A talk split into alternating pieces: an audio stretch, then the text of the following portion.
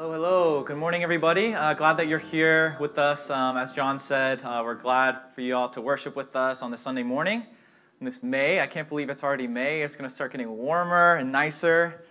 And then, as soon as Boston becomes a pleasant place to be, half of you will leave and come back when the weather's crappy again. Um, for those of you who are who I'm mentioning, a lot of you students who are in finals right now, uh, I'm glad that you woke up.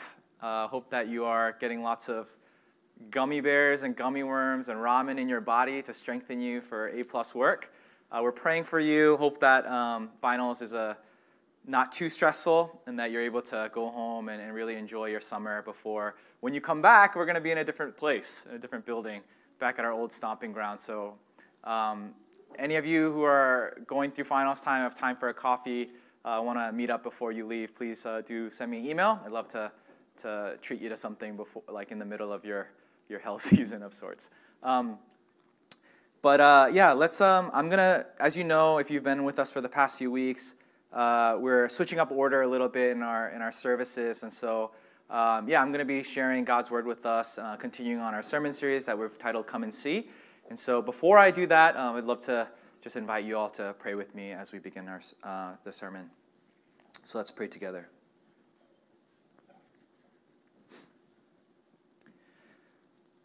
Lord, we want to declare uh, that we need your word in our lives and more of it. And sometimes we do a good job uh, of reading on our own or maybe listening to a podcast or a sermon or devotionals. And sometimes we don't. And, it's, and a week goes by and we really haven't uh, sat down or heard from you. But the good thing is that every Sunday uh, we gather together, whether a group of five to a group of 500, some places 5,000 where we get to be together in the same shared space and open up your good word for us, Lord. And we pray not for me to do anything, but for your Holy Spirit to feed us. We know that there's never a limit um, to how much we can be fed your word. Uh, it's not like food in our stomachs where we get full where it becomes too much and unhealthy and uncomfortable. Uh, your word is not like that. We could feast on it like a buffet for all of eternity and still want more. And so I pray that if you do use me as an instrument of, of, a, of a tool of yours, a, a servant in any way, it would be just simply being like a waiter, just delivering the food, and that we would be able to enjoy it together because it's so good for us. And so protect this space, protect our minds, protect our attention, our focus, and protect your good word, Lord, that it would be um, exactly as you desire it to be shared, and that we would receive it, Lord, in the way that your good shepherding spirit intends for us to receive it. So, Holy Spirit, lead this time, guide it, uh, protect it. It is yours for your glory and for the good of your people. And so, together with excitement, we are glad to be able to read and study your word and uh, this morning. We pray all these things in Jesus' name. Amen. Amen. So I don't know about you, but Amazon reviews for me are not helpful. Uh, I think for a lot of people, the point of having reviews is that it helps you confirm your decision. If anything, make it faster.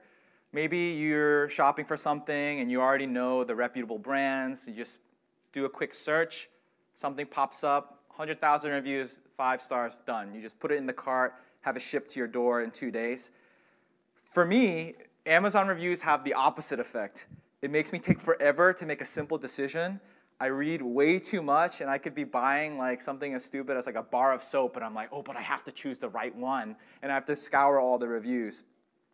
Here's one example of something that happened to me recently when I was buying a new router for our home.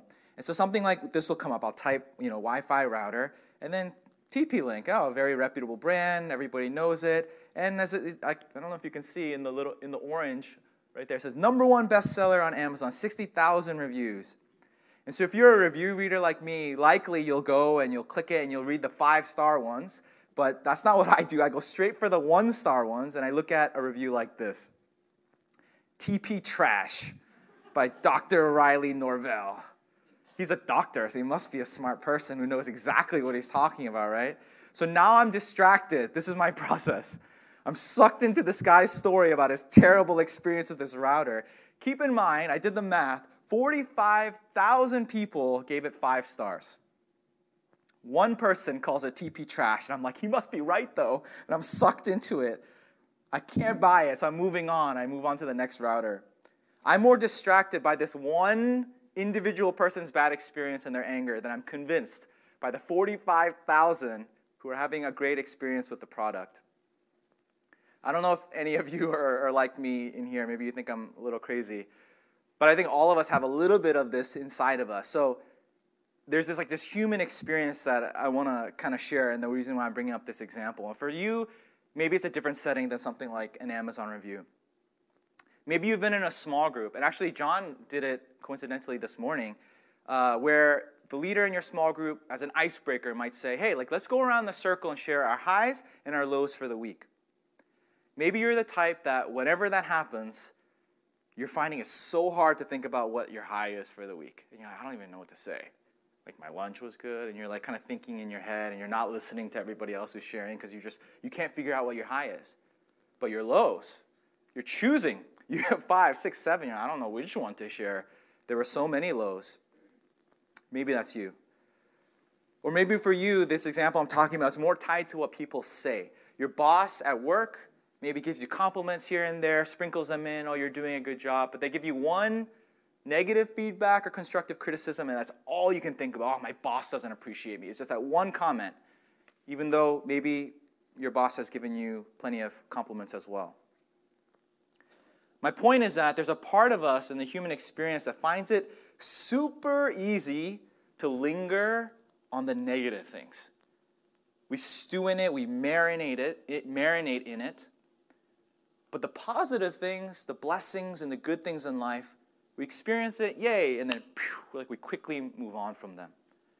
We can be like military grade radars, like boop, boop, boop, and we're like, like triggering all these bad and the wrong things, the, the, the difficult things that happen in life. We're so keen and aware of noticing them. But when things go right, or the blessings in life. There can be many in our day, and it can be right in front of our faces, and yet often we can still miss them. This is ability for us to be keenly aware of the negative and overlooking the positive. It robs us of something that's very important in this life and especially in our walk of faith. So, today, in our third week of our series, Come and See, I want to talk about a part of our spirituality, a part of our spiritual growth and health that's super critical to us but too often overlooked. I believe it's a huge part of how we should actually uh, measure growth. We talk about, oh, I want to grow spiritually. Like, Lord, I want to grow in you. I think this is probably at the very top of the list of how you actually measure whether you are or you aren't growing. But it's a criterion that we often just disregard or we don't really talk about that often or even use as a measurement. But it's super, super important. And so we're going to read God's word together. And we're going to be reading from the book of Luke, chapter 17, verses 11 through 19. And so hear God's word. Verse 11. Now, on his way to Jerusalem, Jesus travel, traveled along the border between Samaria and Galilee. And as he was going into a village, ten men who had leprosy met him. They stood at a distance and they called out in a loud voice, Jesus, Master, have pity on us. When he saw them, he said, Go Show yourselves to the priests. And as they went, they were cleansed. One of them, when he saw he was healed, came back, praising God in a loud voice. He threw himself at Jesus' feet and thanked him, and he was a Samaritan. Jesus asked, Were not all ten cleansed? Where are the other nine? Has no one returned to give praise to God except this foreigner? Then he said to him, Rise and go, your faith has made you well. This is the word of the Lord. Thanks be to God. So, in this story, we find Jesus, he's met by a group of 10 lepers, and they cry out to him. And in this translation, it said, Pity, have pity on us. Another good translation is the word compassion. Jesus, have compassion on us.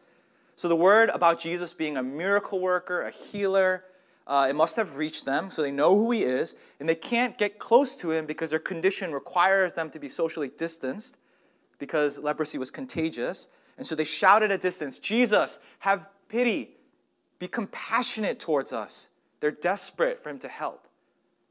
And what Jesus does next is he says, Go show yourselves to the priests. And that doesn't really make sense to us. So, why does he say that? Why does he say, Go show yourselves to the priests? To help you understand it, I thought if I ever had a PhD, wrote a dissertation, I would put it in this very academic and educational way in a commentary. Write this if you're taking notes.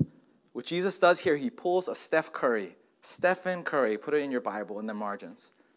Whenever you read this passage again, just imagine Jesus going, Steph Curry, and just like, you know, like just crumpling up the paper and throwing it to the wastebasket. So let me explain why. So you know Steph, he'll, he'll shoot a shot, and sometimes, a lot of times, when it comes off his hand and he knows that it's perfect, it's going in, you know, he'll turn around, do his, and then do his shimmy, and then he'll run off, even before the ball goes inside the rim and he scores, right? He knows for certain what the outcome is before it happens, and so he celebrates. He celebrates the outcome knowing exactly what's going to happen. And that's what Jesus does here with the miracle. He says, Go show yourselves to the priest. And what he's doing is having them do the practice that's meant to be post healing. So let me explain. It was biblical law for a leper to go show themselves to the priest after they were healed for confirmation of their healing and then re entry into society. And so if I were a leper and I found, oh my gosh, my skin is all better, I'm good, I'm healed, I would go to the priest and be, hey, look, I think I'm all better. The priest would examine me and be like, yep, you're right. And boom, stamp of approval, you're back into society. So Jesus is pulling a Steph Curry. He's doing the thing already knowing what the outcome is going to be. And just as they, as Jesus intends, because it's his miracle, they're walking on the way there and they find themselves healed. So here's the end of any focus on leprosy or miracles. The miracle part of the story is actually not the meat and potatoes, it's the introduction, it's the buildup, it's the background almost. It's not the main focus. We often read this story and we're like, oh, it's the, the miracle passage where Jesus healed the lepers. Well, not, not really. Yes, a miracle does happen, but Luke isn't really focused on that. This story is much less about the healing of leprosy and much more about thankfulness and the lack of it.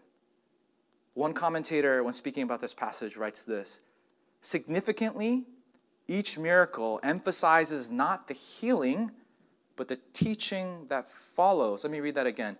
Each miracle emphasizes not the healing, but the teaching that follows.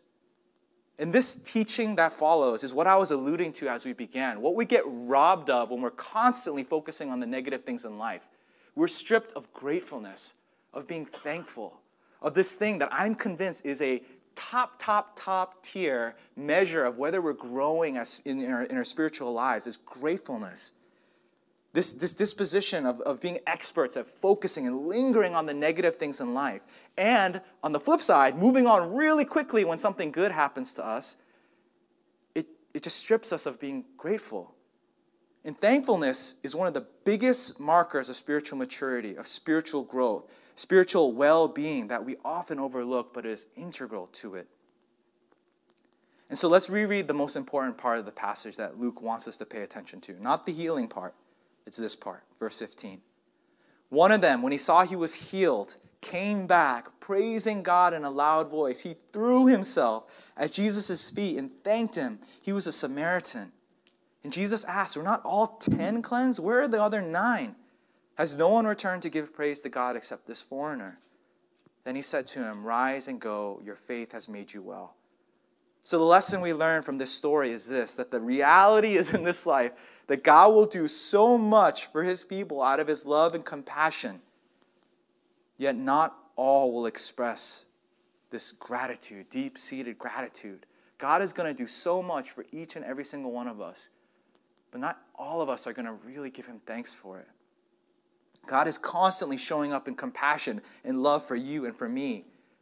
But many people are just going to walk away without giving him thanks, without pausing and reflecting on it, without being the one out of the ten who turns back and says, Jesus, thank you.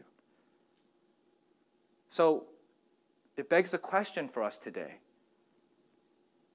Are we going to be that person?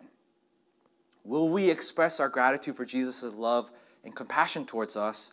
Or are we going to be one of the lepers who get healed, their life is completely transformed, but never stops to think, never stops to turn back, never actually expresses gratitude to Jesus?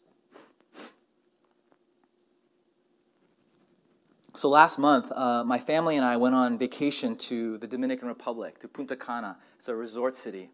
And we stayed at an all inclusive resort at this beach, like paradise property that was built in 2019.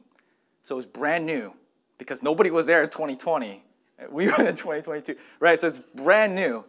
And it was beautiful, amazing staff, amazing facilities, all inclusive, everything. And you know, my, my wife and my sister were posting photos on Instagram, and people were like, oh my God, you guys, it's like beautiful. You must be having such a good time. Well, honestly, to me, it was actually really stressful, but this is what it looked like. So, this is a beautiful property here. Um, it was just, and it was spotless and just perfect and best service. And we had moments like this on the beach uh, as a family. Can I have the next picture? Where this water is like, I don't know, like bath water. It's like so warm. You can see the water is like turquoise blue. Can I have this next picture? So this has nothing to do with the sermon. I just put it up here because we're so stinking cute. with our matching lobster shorts, you know? Judah's gonna hate me because he's gonna be in college one day. I'm gonna be like, I got us matching shorts, Judah.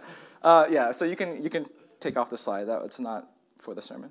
Uh, I just felt like I had to share. So, anyways, the reason why it was stressful for me, even though it looked beautiful, I mean, it, it was, it was beautiful, not just looked at, is a, a, number of unfortunate things happened to us, and I'm not to go and, and, rant. I'll just t- tell you one.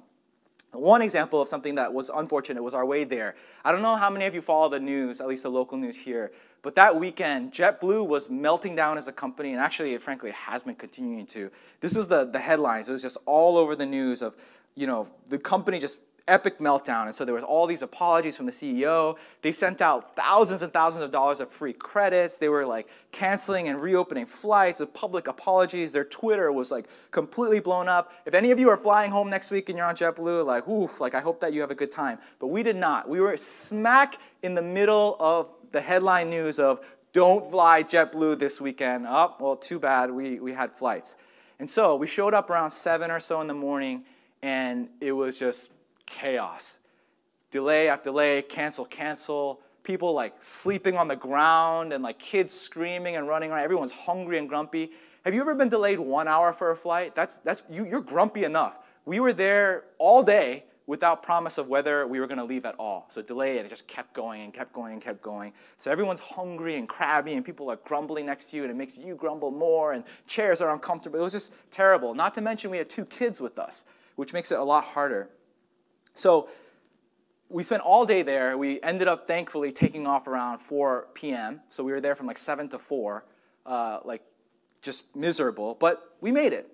All, all, the other gates next to us, it was turning red cancel, cancel, cancel. But at, at least we made it. And the thing is, I felt like the, the trip, I was carrying the stress with me as if I were still in the like at the gate and having like my neighbor being like, "What the hell is this?" Like, yeah, I'll fly the plane. You know, like all these people ridiculously complaining. I'm just like, shut up. Like, like you're making it worse for all of us. You know, like that kind of, you know, you're just surrounded by those people, right? And I'm still holding on to it, but I'm, I'm, I'm in the resort. I'm, I'm in paradise. And I've been to enough therapy in my life now that I, I, know what's happening into me. I know the anxiety that I carry, and I know my patterns, and I have tools. So the second night, I'm laying in the hotel bed, it's nighttime, and I had like a one on one counseling session with myself. And I just had to remind myself, like, why are you holding on so tightly to something that's in the past and that you had no control over? But Danny, what you do have control over is how you treat the rest of the trip. You're here, be present. Just let go. And I relearned a lesson in the hotel room that night in the quiet that I'll need to relearn probably a million more times in my life. That it's not necessarily about what happens to you, because that we can't control that. But what we can control is how we react to the things that happen to us. Life is going to throw everything at you that you will not be able to control from the worst of pain all the way to like, you know, the annoying, bugging inconveniences to, you know, that was nice to pleasant to extreme joy and everything ranging in that spectrum. But we have, and we can't control that, but we can control how we react to those things. We can control what we hold on to. It was like I had like I hate JetBlue in my fist, and I was walking around Punta Cana with it, and in my bed, and in the pool, and in the ocean. I just need to just let go. So this is a personal story for me, right? Where I'm literally in paradise. The water is crystal clear and bright blue. There's like staff just bringing me all this food and fresh squeezed like watermelon and mint juice and like desserts and popsicles and everything with my family. I was surrounded by beauty, but the fixation on the negative to prevented me from being able to see it. What is it for all of you? Are you surrounded by actual beauty that God has hand placed in your life? Blessings that God put there on purpose? Goodness that God designed on purpose, but you're unable to see it. You're unable to be grateful because you're fixated on what's not going the way you wanted it to. Are you lingering on the negative which steals thanksgiving from your heart? As I was studying this passage, the commentators, literally every single one of them, had a stack of books, they focused on that specific thing. One says this the story does not imply that the other nine lacked faith. The point of this story is rather that their faith was incomplete because it did not issue in gratitude. Another says this Luke doesn't say they were any less cured. They were all cured, all 10 lepers were cured, right? But he does imply that they were less grateful. This is a story not about a miracle of leprosy, it's a story about being grateful. Now, friends, sometimes, I, I, this is an asterisk in the message sometimes life is just really objectively super hard, and it's not everyone's experiences are not apples to apples. Some people will have a much steeper climb to be grateful, and others a much easier one. So if you are the one where it's like a really steep hill because of circumstances, the point of this is not to make you feel guilty or think, oh, like you should be grateful too. Like don't, you know, sink into that like self, you know, deprecation.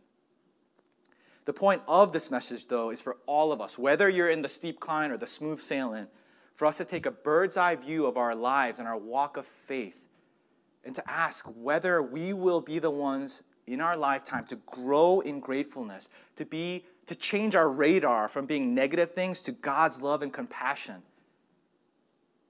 So that no matter whether you're in a hard or easy season, you will be fully equipped to be the one who turns back and give thanks to Jesus instead of being the one to just move on?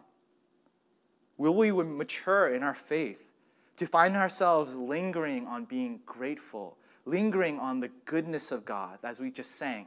All my life you have been faithful. We can only say that whether it's on a screen or on your own when you're lingering on that being true. Lingering on holding on to the times He has blessed you and been good. And I pray that that will be us. I've been praying that this whole week that that will be me because I'm the one in the hotel that's complaining about JetBlue. I'm praying it will be me. I'm praying it'll be you. That we'll be lingering on being thankful with God's help. And so I'll, let's commit to that. Being a church, being an individual, being a people of God who linger on thankfulness. And I just want to give you two simple things, us two simple, simple things that we can do. Firstly, we can make effort to grow daily in being thankful inwardly. And so, one question I have is your prayer life, your communication with God. Does it always involve thanksgiving? If it doesn't, I want to encourage you to include that. To make giving thanks to God in prayer a consistent, forever practice that you have. Another thing that we can do that I started this week and it's been so helpful is a thankfulness journal the end of each day, just writing one thing, one sentence. Today, I am thankful for. May 8th, today I'm thankful. May 9th, today I'm thankful for. And just input one little thing. Dear God, I give you thanks for blank. Maybe coaching yourself mentally to be more aware, giving a breath prayer, or maybe even just a simple line that just makes you more aware and having greater radar and sensitivity for blessings. What I did over this past summer, uh, or two summers ago actually, when you know, life was really difficult. If you guys remember, remember I was sick. I don't know. I had my whole thing. I was like 25 pounds lighter and all that. Some of you don't know what I'm talking about. I'll show you pictures. It was scary. During that time, I really needed to, you know, I was falling apart. And so I looked back on that journal and I just wrote, don't forget, and I filled in things that I knew I was going to forget. Don't forget that this happened. Don't forget that this person was so kind. Don't forget that this couple dropped off like baked goods for you. Don't forget that this person prayed for you. I have a journal full of that because I know I will forget that.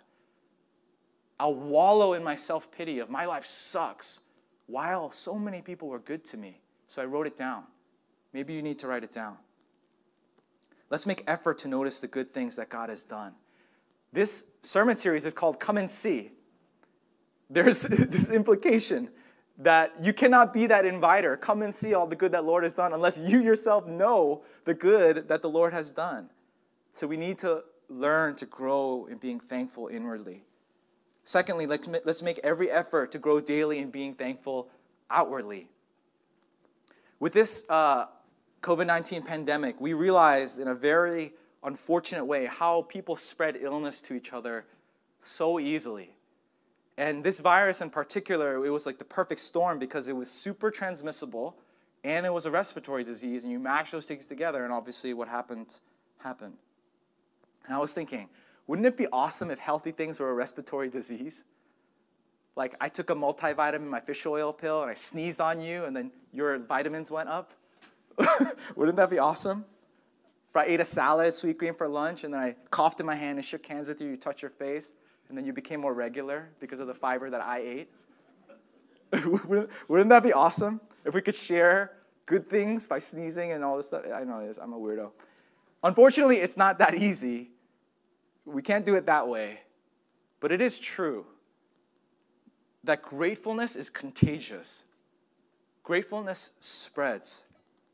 A person who lives a life that is just oozing gratefulness benefits, literally benefits the people around them.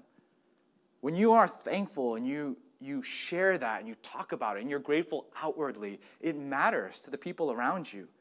Think about testimonies. You hear plenty of sermons, and sometimes you fall asleep, sometimes you get something, sometimes you really like them, but it's a mixture. When you hear testimonies, it's always good. We always get blessed by testimonies. Why?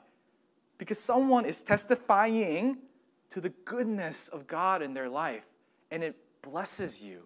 It matters to us. There's something so powerful about hearing people testify, come and see what the Lord has done, and to be thankful.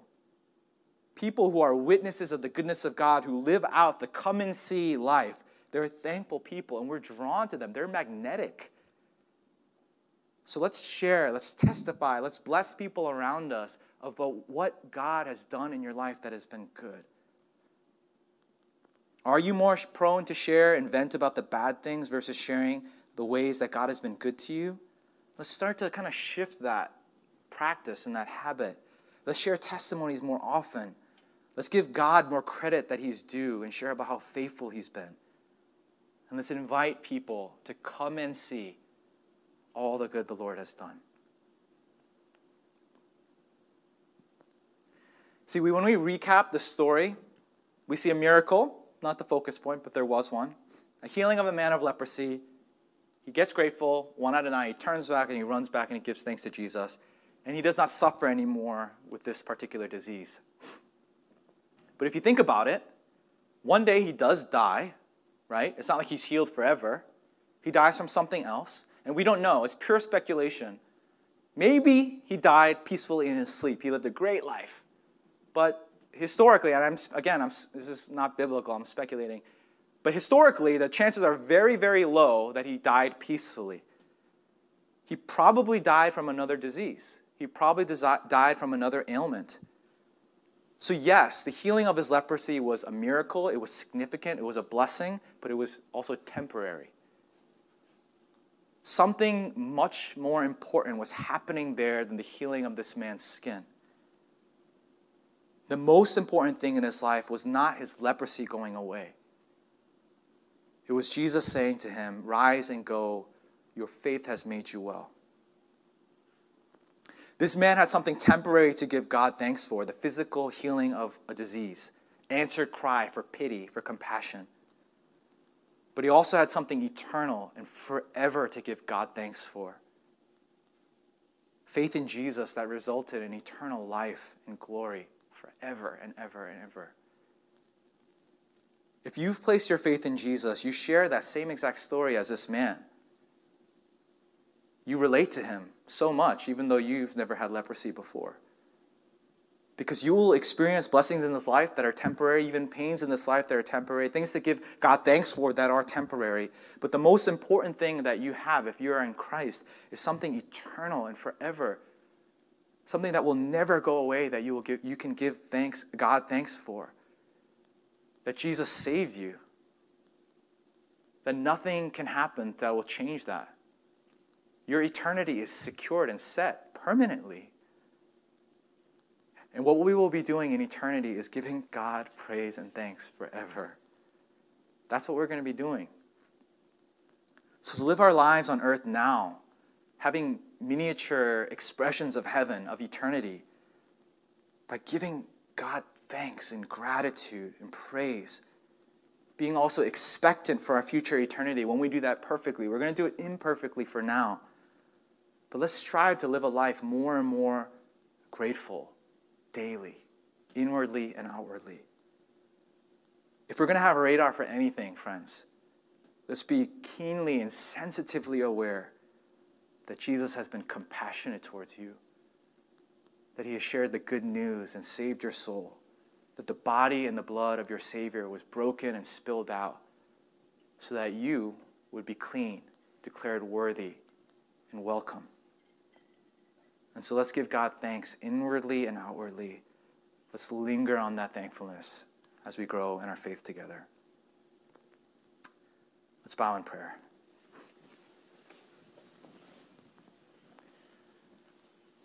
Lord, we pray that we would be found as the one that turns around and runs back and gives you thanks, that throws ourselves at your, at your feet and praises you and gives you thanks. We may not have had leprosy before, but we've definitely had experiences, Lord, where you showed up big time. And there's a list. But really, we only really need to start with number one. So you saved our souls. You forgave us for our sins. You clothed us with your righteousness, your perfection. You intercede on our behalf before the Father. You stand before us. And one day, when we die, when we pass from this earth and we stand before you, you will give us the stamp of righteousness. You will embrace us, welcome us. You will put a crown on our heads, and the treasures of heaven will be ours, even though we're not deserving of it, but because of Jesus and everything that He's done. And Lord, I pray that that eternal thankfulness would just from top to bottom, just kind of seep down into all the other crevices of our hearts and our minds and our lives. Make us more aware. Make us more sensitive. Make us linger on the good stories more and be quicker to open our fists and let go of the things that are difficult. And Lord, we also pray, especially for when things are extremely difficult, Lord, that you, as our great counselor, would meet us in those places and help us to see your compassion towards us in it. Lord, I pray for Cornerstone as a church. I mean, that right now, that those prayers I just lifted were for us individuals, but for us as a church, Lord, I pray also. We've been through a tough time. So many of our loved ones coming and going, our building changing, our online presence up and down, or, you know, it's been hard. Masks, no masks, this and that, restrictions, no restrictions everything up in the air, out of our control. And I want to repent because I think for many months now I've definitely just been lingering on the negative. But Lord, I give you thanks with all my heart for each and every person here. I give you thanks for all of our volunteers, for every person who gives, whether one penny or more. Thank you for this building that some churches are still not meeting in person. And yeah, we never meant to be in a theater, but we're here. Thank you for the, the staff here welcoming us. Thank you that we even had the money to buy cameras so people could watch from home. Thank you for each and every person that shows up on Sunday. And thank you that while the world is still struggling and falling apart, and even so many of our brothers and sisters in Ukraine living in war, Lord, that we're able to be together each Sabbath, hear your word, sing some songs, and know that you're with us. So, Father, whether corporately as a church or individually as a daughter or a son of yours, we want to be more grateful. And we want to certainly be a church that, whether to each other, because sometimes we need that for sure too, but especially to those outside of our congregation, outside of our spiritual family, maybe our family members, friends, coworkers, etc., that we would be a church that is all about come and see the good the Lord has done. That we would emanate gratefulness from our hearts that blesses the people around us. And it would be because we are the ones who know, who are aware, who are paying attention, and recognizing, Lord, that you are certainly good. So, Holy Spirit, do this ministry in our hearts. And if we claim to be growing spiritually in a mini way or in a big way, I pray that it would be in this area, that we be growing more thankful as your children. So be with us now as we sing a little bit more and as we, as we go from this place.